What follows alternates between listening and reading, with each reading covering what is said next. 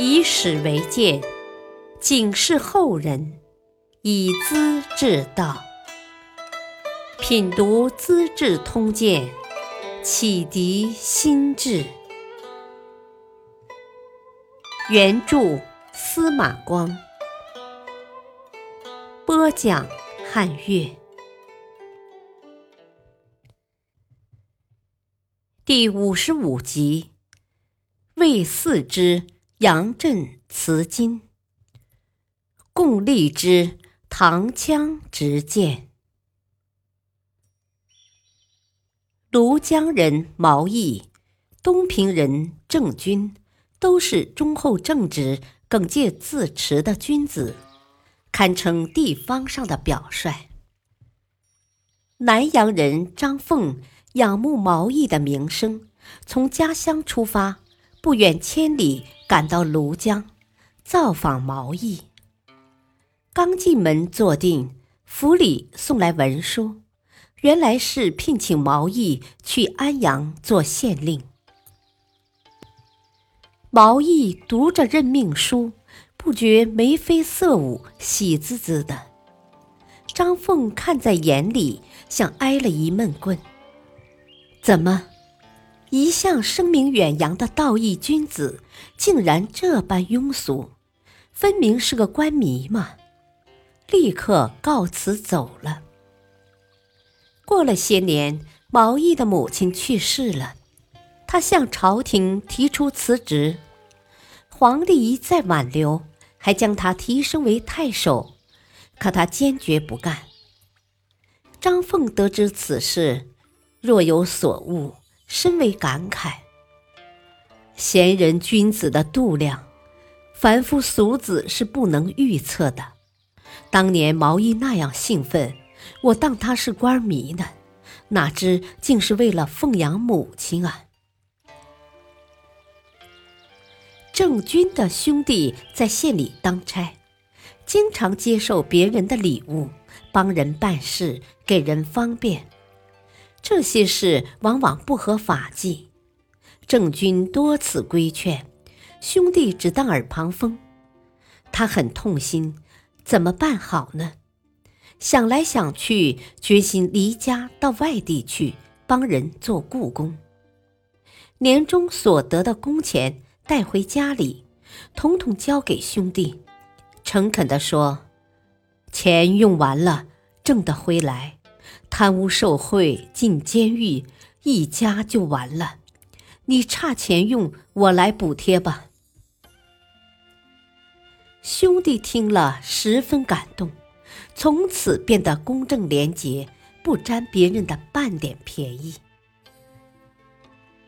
郑君曾经当到尚书，退职归家后，过着勤劳朴实的生活。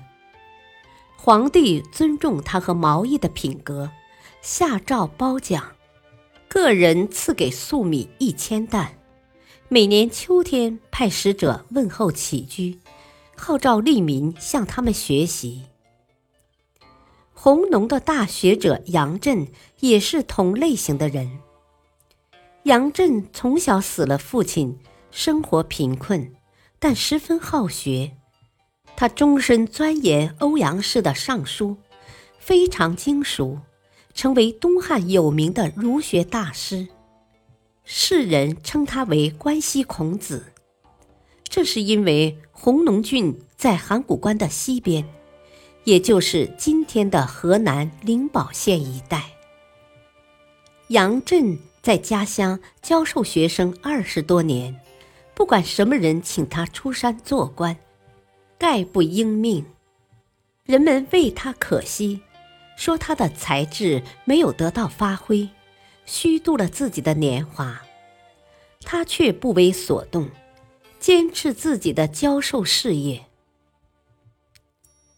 丞相邓骘听到杨震的情况，三番五次邀请，他推脱不掉，只好应命。50来岁开始做官，先当荆州刺史，后来又调往莱州做太守。他从荆州出发，去东莱上任，路过昌邑县城。昌邑县令王密原来是荆州人，杨震把他举荐出来，做到了县官。他铭记老师的恩情，只想好好的报答。这次见面机会太巧了。半夜时分，他带了10斤金子，敲开杨震的门，双手捧着送到老师面前，说：“恩师啊，我是一个无名的儒生，您一手提携，推荐为茂才，就是秀才，然后又当县令，此恩此德，学生终身难忘。这点小意思，请先生路上买点心吃吧。”杨震先是一愣，等到明白王密的意思，不禁火气发作。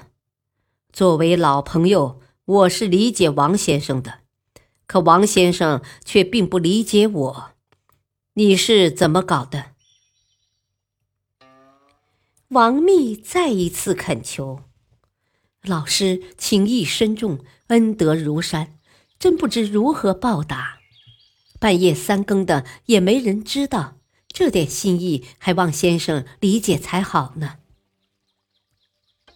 杨震勃然大怒：“怎么没人知道？天知地知，你知我知，还说没人知道？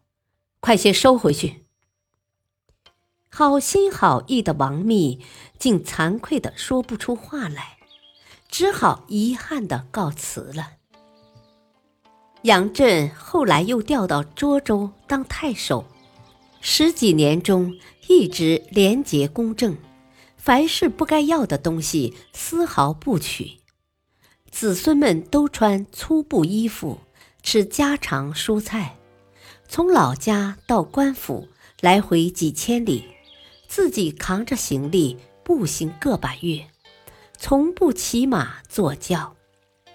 年纪大了，朋友们劝他办点后事，给老家置些产业，他不肯，说：“留给儿孙什么好呢？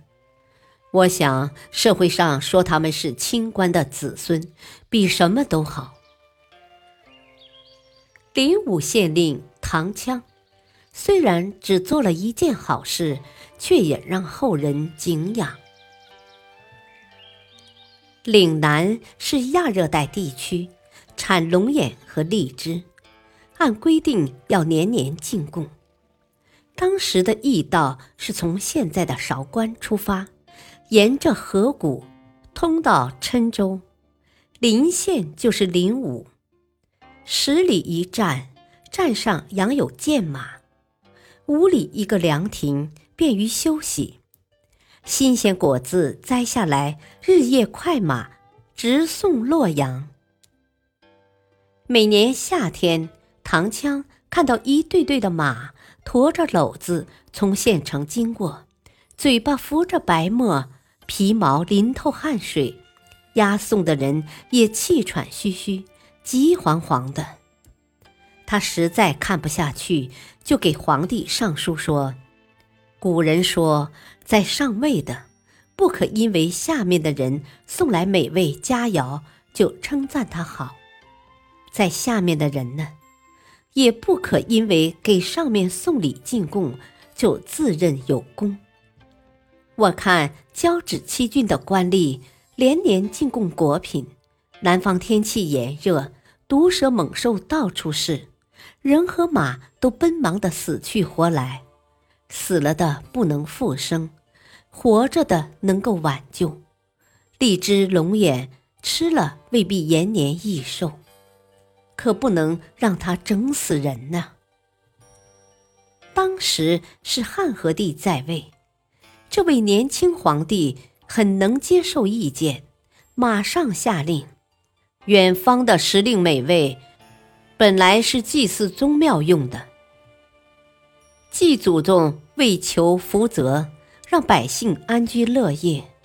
如果贻害地方，效果恰恰相反，就不是国家和祖先的本意了。